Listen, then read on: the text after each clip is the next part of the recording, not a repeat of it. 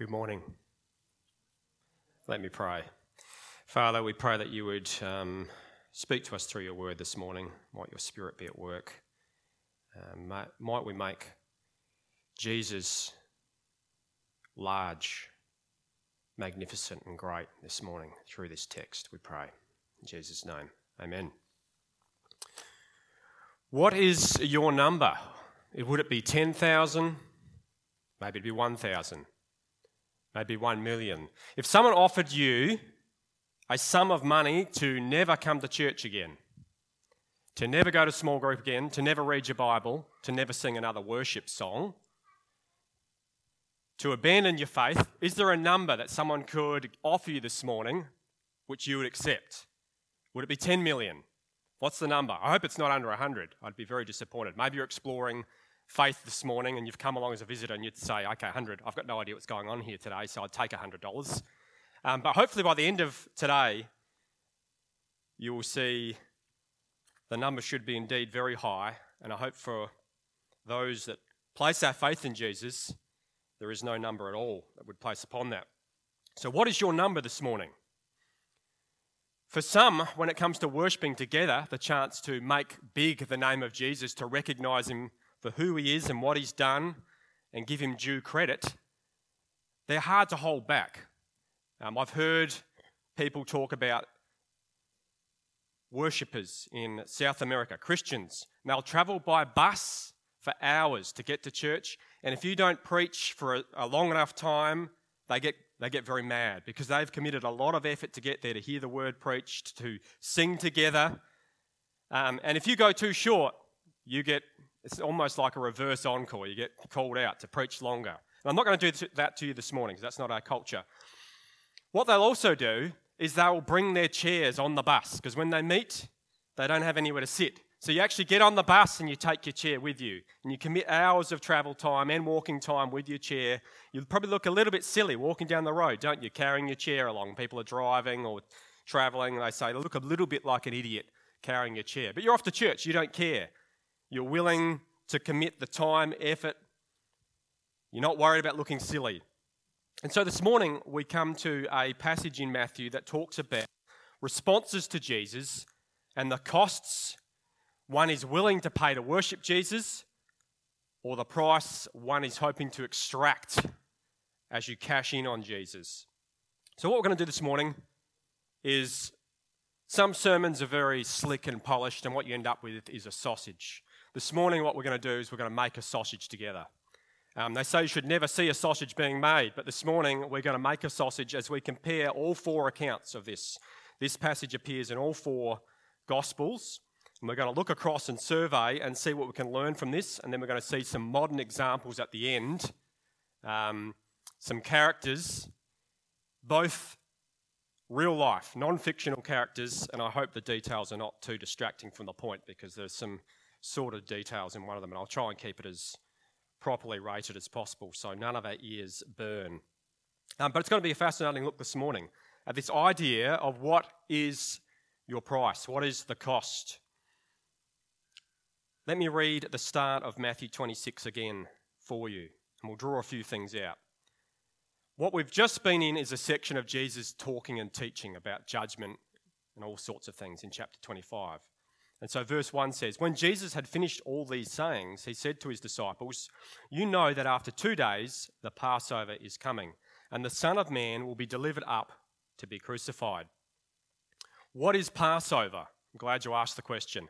Passover is one of the most key Jewish festivals, a time of celebration, commemoration, a time which lasts the whole week. Do you know where it comes from? It comes from the exodus of the people of God from Egypt. You'll find it in uh, Exodus chapter 12. Make a note if you're not flipping with me, but I'm going to read you a section of Exodus 12 so you know what's going on here, what this means to them. Exodus 12 comes right after the 10th plague. Well, the, the warning that the last and final plague upon Egypt is coming in chapter 11 because there has been no response from the Pharaoh in the call of God's messenger Moses to release his people, to let them go. And it says at the end of chapter um, 11 and verse 9 the Lord said to Moses, Pharaoh will refuse to listen to you, so that my wonders may be multiplied in Egypt. Moses and Aaron performed all these wonders before Pharaoh, but the Lord hardened Pharaoh's heart, and he would not let the Israelites go out of his country. Chapter 12 Then the Lord said to Moses and Aaron in Egypt, This month is to be for you the first month, the first month of your year. Tell the whole community of Israel that on the tenth day of this month, each man is to take a lamb for his family, one for each household. If any household is too small for a whole lamb, they must share with their nearest neighbour, having taken into account the number of people there are. You are to determine the amount of lamb needed in accordance with what each person will eat. What it goes on to describe is this ceremony that's going to celebrate their release from slavery in Egypt. And it goes on to say that you're going to have a lamb barbecue. It says in verse 9 don't eat the meat raw or boiled in water, but roast it over a fire. And it says don't leave any of it until morning in verse 10. And it says in 14, this is a day you are to commemorate for the generation to come. You shall celebrate it as a festival to the Lord, a lasting ordinance. For seven days you are to eat bread without yeast. On the first day, remove the yeast, and on it goes with the stipulations. And if you flip to the end of the chapter, verse 24, actually 22, you're also to take the blood from the lamb in verse 22, take a bunch of hyssop, dip it into the blood in the basin, and put some of the blood on the top and on the sides of the doorframe. And none of you shall go out of your door of your house until morning. When the Lord goes through the land to strike the Egyptians, he will see the blood on the top and the sides of the doorframe and will pass over that doorway. And he will not permit the destroyer to enter your houses and strike you down. And it goes on to say, This is an ordinance for future generations, so they know that the Lord has released you from Egypt. The Lord has passed you by from judgment. And this is the setting in which we find the climactic part of Matthew approaching rapidly. Matthew 26 speaks of this Passover festival coming. It's two days. And Jesus says, And you know, it's taken some time for this message to get through to the disciples. They haven't believed at certain points that Jesus will die. But he says, You know, after two days, the Passover is coming, and the Son of Man will be delivered up to be crucified. And this reminds us, if you've read the book of John, he says in chapter 1, what does he say about Jesus at the very start of Jesus' ministry? People are asking John, this crazy guy, yelling in the people, Repent, turn to God. And they're saying, Are you the Messiah? And John says, No. And indeed, it says in verse 29 in John, says, The next day John saw Jesus coming toward him and says, Look, the Lamb of God who takes away the sin of the world.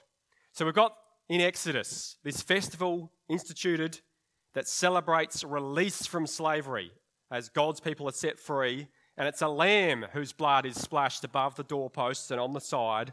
And John says at the start of Jesus' ministry, Behold, look, this is the Lamb of God who takes away the sin of the world. There is a link being made here. And then Jesus himself says, It's Passover. The time has come. I'll be delivered up to be crucified. As a little further background, in John, we notice that Jesus has now moved to Bethany. You're going to notice that perhaps in the text.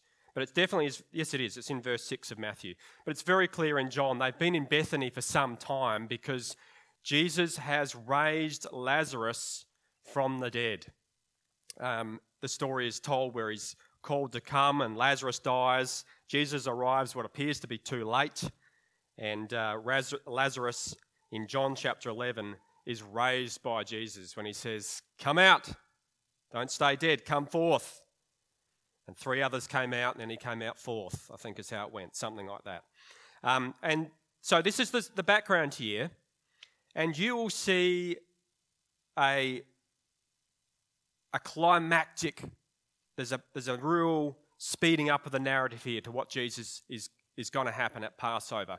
And what we see in the background in verse 3 of 26 is we see the chief priests and the elders are gathering and plotting. They want to know how to bring Jesus down, how to kill him. But you'll notice if you were to check out Luke 22, which is the passage that is parallel here and it has the least detail of all of them, what you'll notice is, and it's, and it's here in 26 as well, but what you notice is the chief priests don't want to cause a fuss. And in Luke, it tells us they are afraid of the people. Why are they afraid of the people? The people are actually getting really excited about who Jesus is because they have seen Lazarus raised. And for this reason, we know people are starting to see Jesus as the Messiah, the one who can change all things, the one who can restore us back to relationship with God, the one who can even reverse the effects of sin, even unto death. He can reverse the power of death. And people are saying to each other, Come and see Jesus. Did you hear about Lazarus? This offends those religious leaders, those scribes, and they want to put him to death. And they gather by stealth at the high priest's house. And my translation says they gather in the palace of the high priest. Probably the better word to use there is the courtyard, because the high priest's home would not have been princely and kingly. So they're gathering in the courtyard for secret plotting meetings as Passover approaches. So that's the scene in which we find ourselves. Passover's approaching. Jesus has moved to Bethany. He's the place which is about two miles from Jerusalem. He's already raised Lazarus, and it's caused a great stir, and opposition is rising.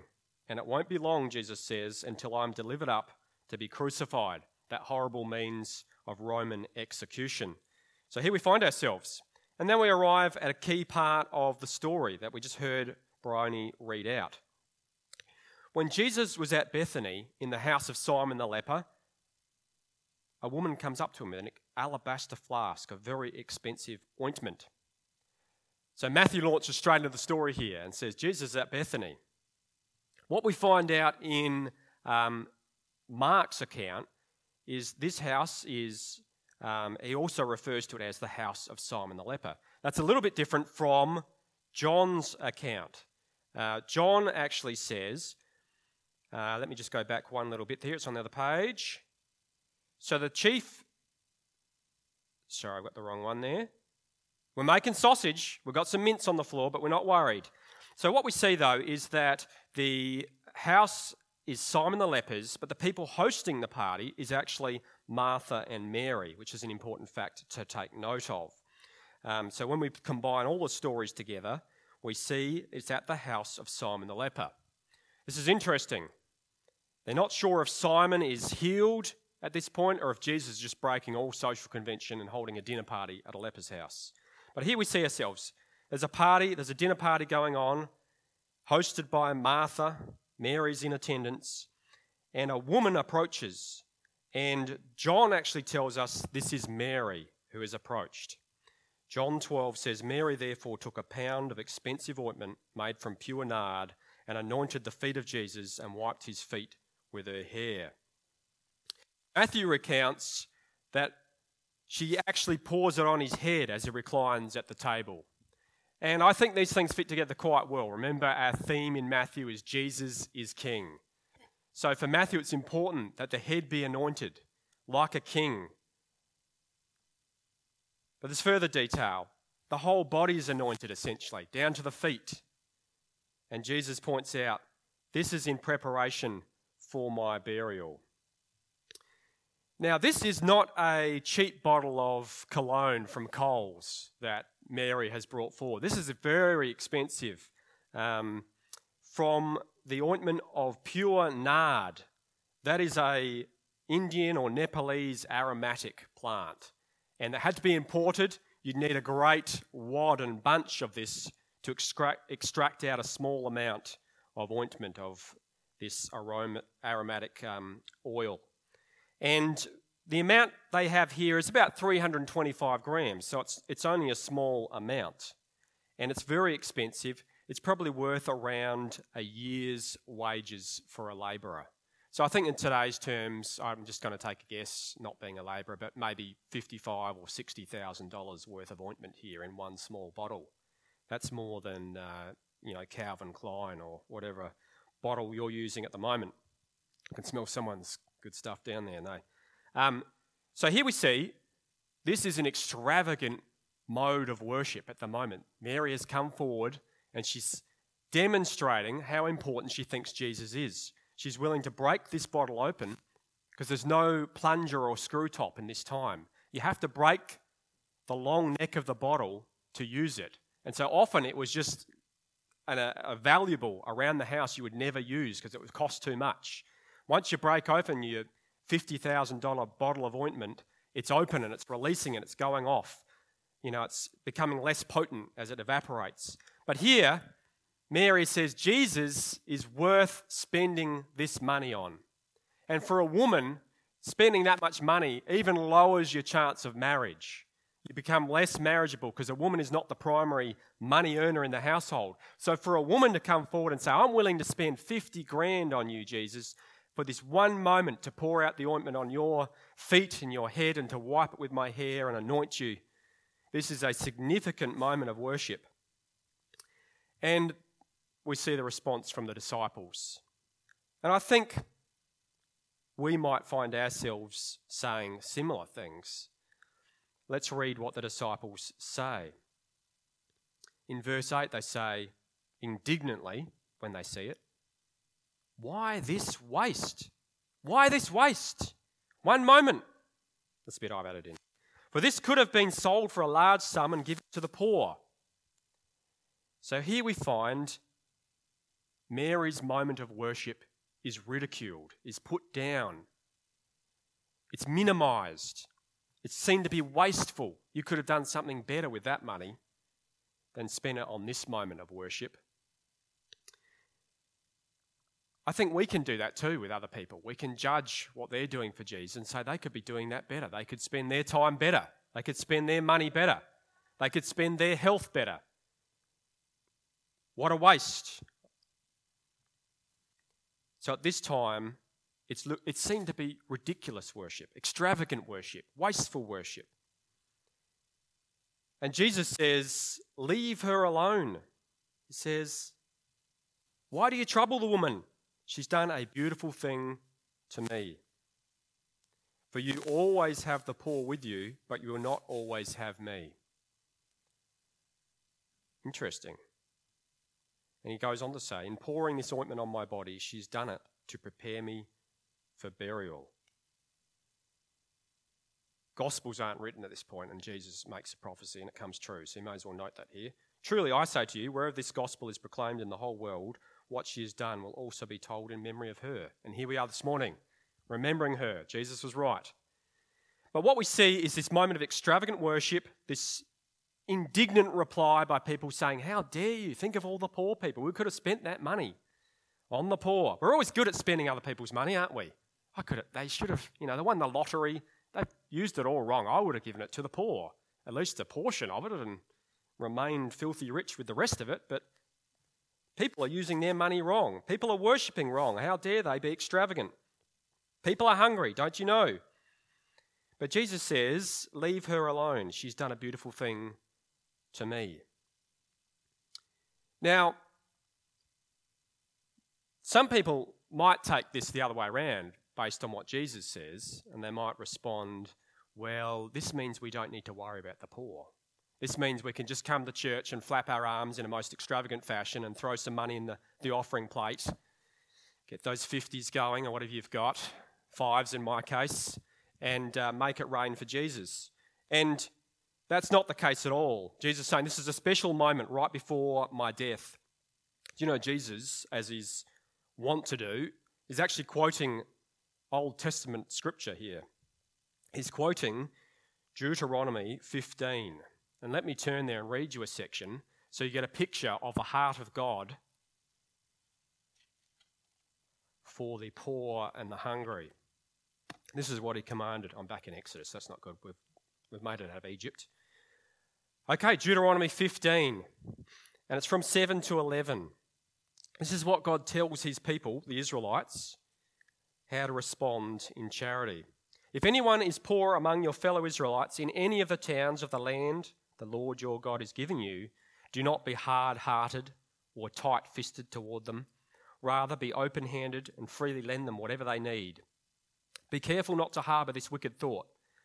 Hmm, the seventh year, the year for cancelling debts, is near so that you do not show ill will toward the needy among your fellow Israelites and give them nothing. They may then appeal to the Lord against you, and you will be found guilty of sin. Give generously to them, and do so without a grudging heart. Then, because of this, the Lord your God will bless you in all your work and in everything you put your hand to. There will always be poor people in the land. Therefore, I command you to be open handed toward your fellow Israelites, poor and needy in your land. Jesus loosely quotes verse 11 there. There will always be poor people in the land. So Jesus is not saying, throw out all of Deuteronomy and how to deal with the poor here. Jesus is saying, this is a special moment of worship. This is a special moment when Mary has recognized me and has decided to worship extravagantly. Don't judge her for it. So I think we need to bear that in mind rather than perhaps saying worship in a sense of extravagance and pomp and ceremony, however it is, if it's genuine worship, that trumps the way in which we deal with the poor. That is to wrongly divide the spiritual and the physical, isn't it? You know, there's an essence of spiritual worship. We worship God in spirit and in truth. But that would never detract from the way God has called us to love our neighbour as ourselves. And that's what we see reflected in Deuteronomy 15, the way in which we are called to treat the poor. Fascinating. So we see the rumbling, grumbling disciples. And we see in um, here that it's put down to the disciples who are rumbling and grumbling. But we also notice that um, in another parallel account here, in uh, John, it's actually, um, funnily enough, it's actually Judas, treasurer of the disciples, who is the ringleader of these comments. He seems to be leading the charge in saying, gee, we could have used this money for better purposes, don't you think? And um, for some of you who already know the end of the story, we know how that ends. So here, this is the setting we're in. We're racing towards Passover. We're at a house in Bethany, the house of Simon the leper. Martha and Mary are thick as thieves, just pure joy about Jesus, having seen their brother Lazarus raised from the dead, which is causing such a stir that the high priests and the elders want Jesus put to death. They even want Lazarus put to death. Lazarus is not worried. He's like, here we go. Second time again, I'm ready for it, you know. I'll probably be three days and be back again. Jesus has got this. So there's, there's real, there's swirling emotions in this scene here. And it's just fascinating to see the different responses. We've already mentioned Judas.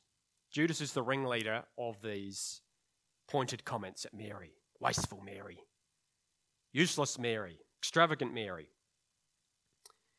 But what we see at the end of the dinner party doesn't quite tell us when, the passage in 14, Matthew 26, 14, just says, Then one of the twelve, so following on from that, one of the twelve, whose name was Judas Iscariot, went to the chief priests and said, What will you give me if I deliver him over to you? And they paid him 30 pieces of silver. And from that moment, he sought an opportunity to betray him. Here we see the sellout moment. Here we see the response from Judas. Not only will I not extravagantly pay respect to Jesus and lift him up as worthy of spending my hard earned spikenard on, my 50 grand of ointment, I'm going to cash in on Jesus. There's a commentator called Stagg, which I think if you're going to be a commentator, it's a good name to have. He thinks Mary and Judas are two people in the room that best understand what Jesus is saying. Jesus is about to die, and we see the responses. I should anoint him. He's worthy. Versus, oh no, he's about to die. I better cash in here and make some money off Jesus. These are the two responses. It's the response of what can I give versus what can I get. Fascinating. One worships, one cashes in. At the moment, we've got that sausage casing half filled, I feel like. We've got a bit of mince around, I've got a bit of sausage casing around my neck. But we're seeing what's going on here. So if Mary and Judas are the most aware of what's going on here, what is the cause of their different responses? That's worth thinking about, isn't it? Why are they responding this way? The answer is different views of who Jesus is.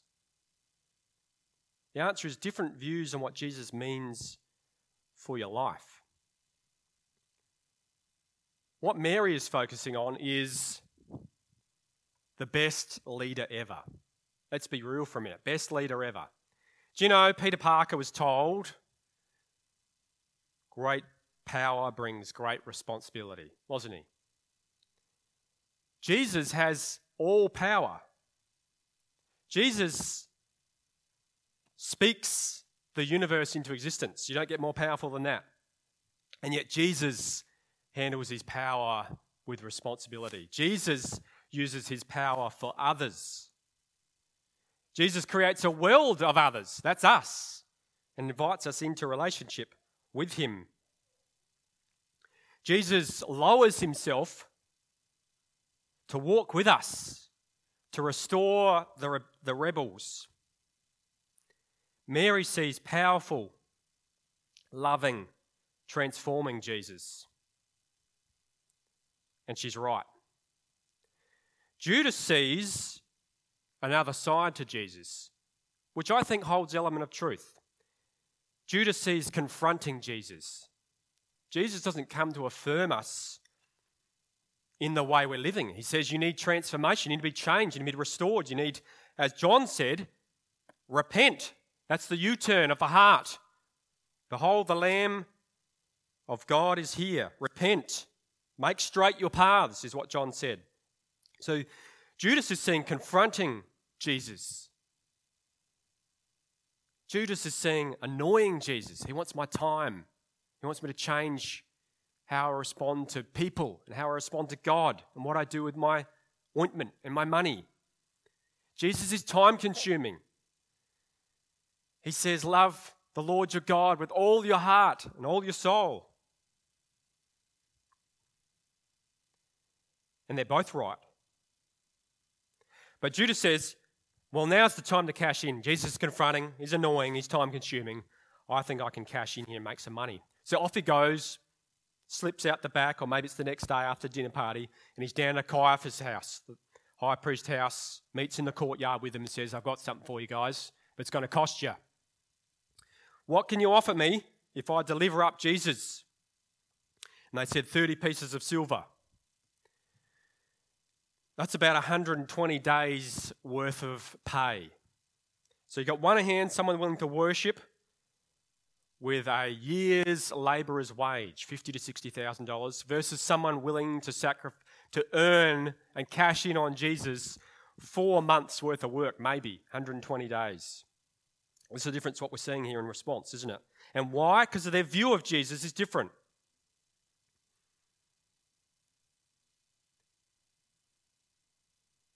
Do you see Jesus this morning as important as this powerful leader who's come to rescue you, just like Israel from Egypt, this Passover lamb who can set you free from something called sin, that rebellion away from God, from which we can do nothing to free ourselves. Is that the Jesus you see? Or do you see Jesus as a nice guy who taught some good things? Or maybe a bit annoying because of those Jesus people that you know nearby and they're always talking about Jesus. It's kind of frustrating. How do you see Jesus this morning? How are you responding to Jesus this morning? I'm going to ask you again at the end, but first I want to tell you two different, more contemporary responses. I've got the more dodgy one first, so hopefully at the end of that you can move on. We can talk about um, the Christian response. But there is in the 1970s, there was um, two people that were married, Jim and Tammy Bakker, and they became famous televangelists. Already, you know where this is going. Again, this is not ending well. Televangelists, 1970s America, and they started TV broadcasting. And Jim, quite the entrepreneur, thought, I don't want to run ads. I'm just going to buy time off the TV stations, and I'm going to run my own programming. And then in the middle of it all, I'm going to call for people to donate to the cause.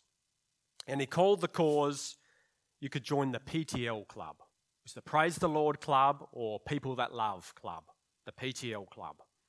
And he would call you to give in the middle of his talks. And so I'm going to do that today as well. No, I'm not. I'm just kidding. But this is, this is his strategy. So he starts broadcasting on other people's networks, realized this is going so well, started his own cable system, starts broadcasting, asking people listening in to give to the PTL club. Now, he's ambitious, but not in the traditional way when you read about following Jesus. He thinks if there's a normal Disneyland, there should be a Christian Disneyland. I mean, that's who wouldn't have thought that, right? And so things are going so well because people are giving to the PTL club and they're receiving mink furs and diamonds and cash. And they're like, wow, this is going well. God must be blessing us. We're loaded. So the next step in the strategy is they buy a large, very large land allotment and they build Heritage USA, a 500 room hotel with a water park. As you do. That's what City Reach Marion wants to do soon. Sarcasm, by the way. You can be part of this offer. $1,000 gets your lifetime partnership in Heritage USA and the PTL movement. And as part of that, it gets you three nights stay in the hotel. Things went a bit too well.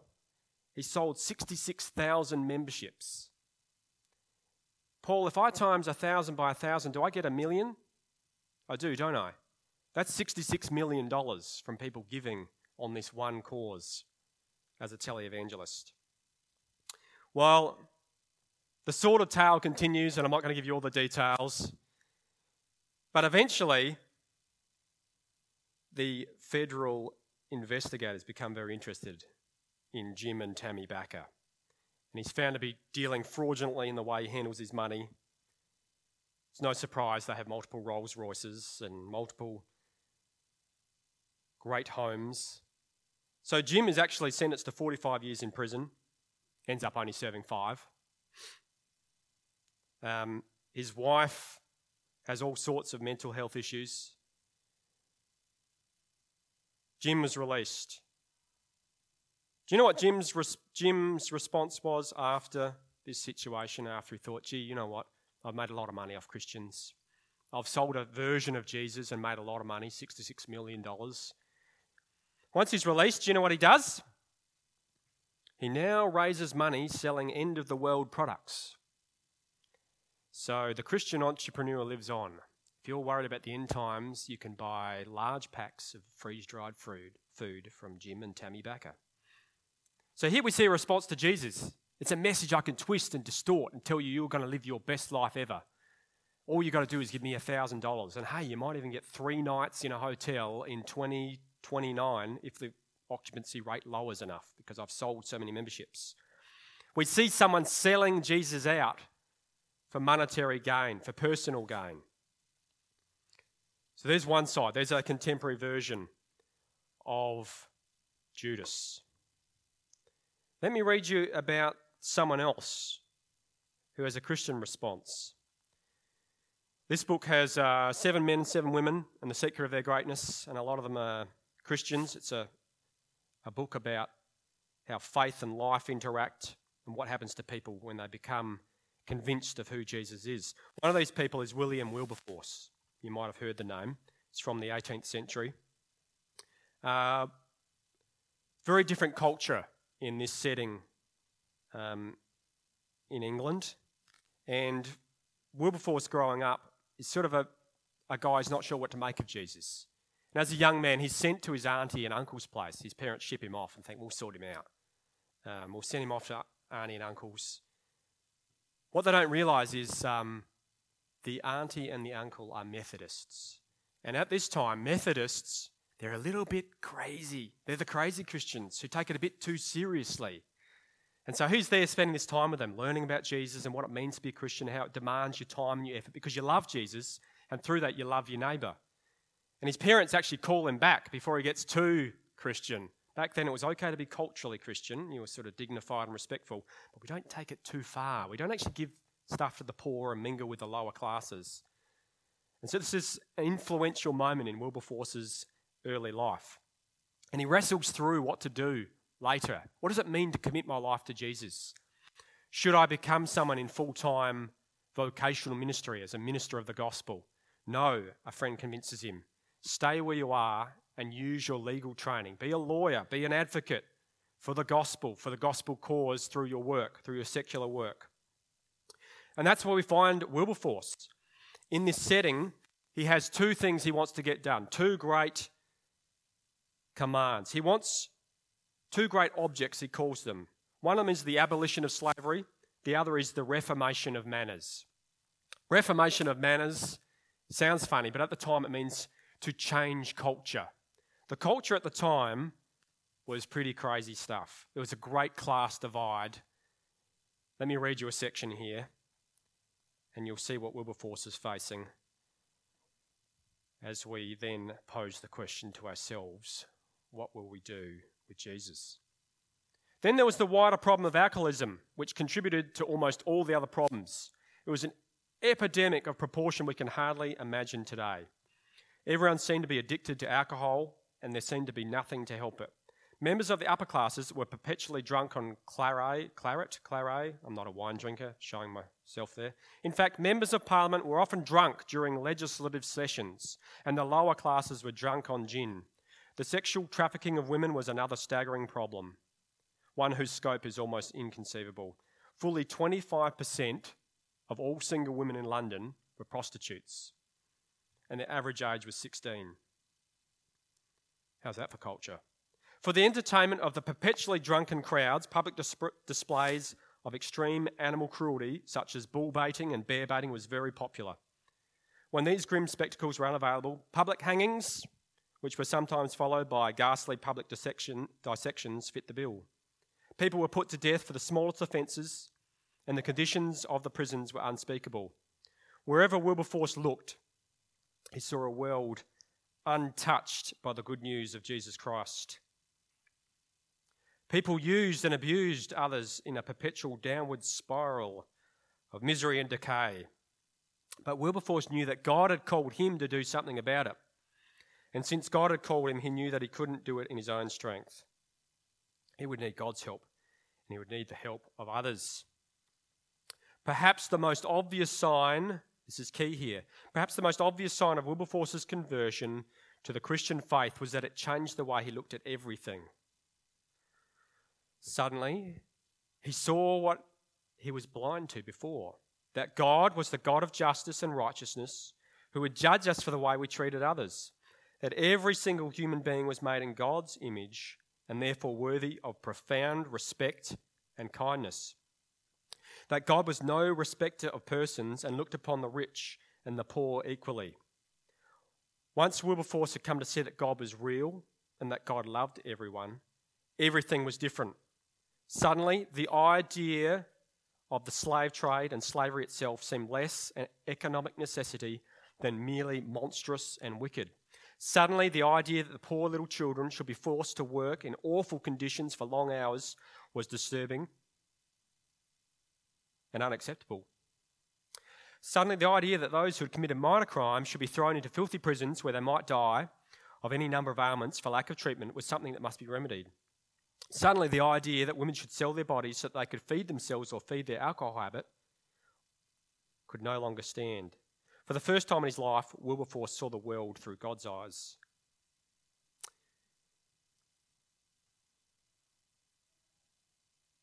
But he was living in a culture where almost no one saw things this way, so the task that lay ahead of him was impossible. How would he do it? Cliffhanger, buy the book. It's really good. So here we see two different responses in contemporary settings. You can be the televangelist cashing in on the name of Jesus, or the Wilberforce tackling culture, knowing it's an impossible task because you see the world differently. So, the question for us this morning as we close is now that you've heard a little bit about Jesus, a little bit more about Jesus, as a refresher, or maybe as an introduction first time here or online this morning.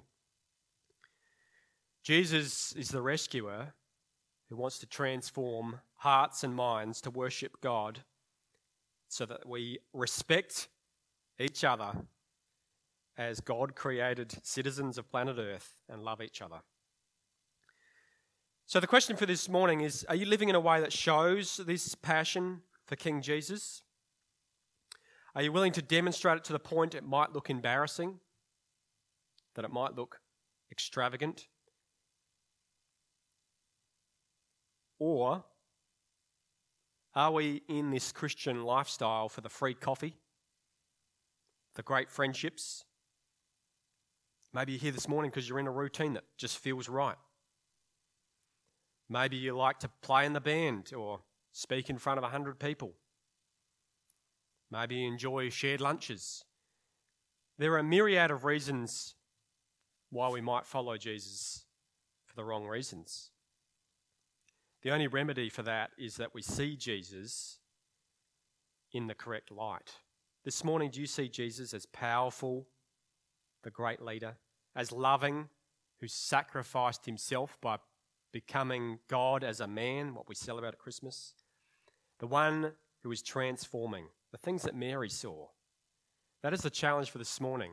And then are you ready to show in whatever way God calls you, whether it be transforming culture in your area through the power of the gospel, whether it be extravagant worship in ways that people might say is ridiculous.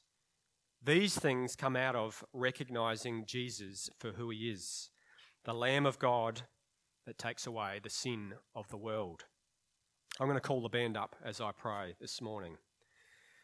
Father God, we thank you for this look at Jesus right as he's heading to be crucified on the cross, the, the Lamb who can take away our sins when we turn and face you and allow you to transform us through faith in Jesus. We pray this morning this would affect all areas of our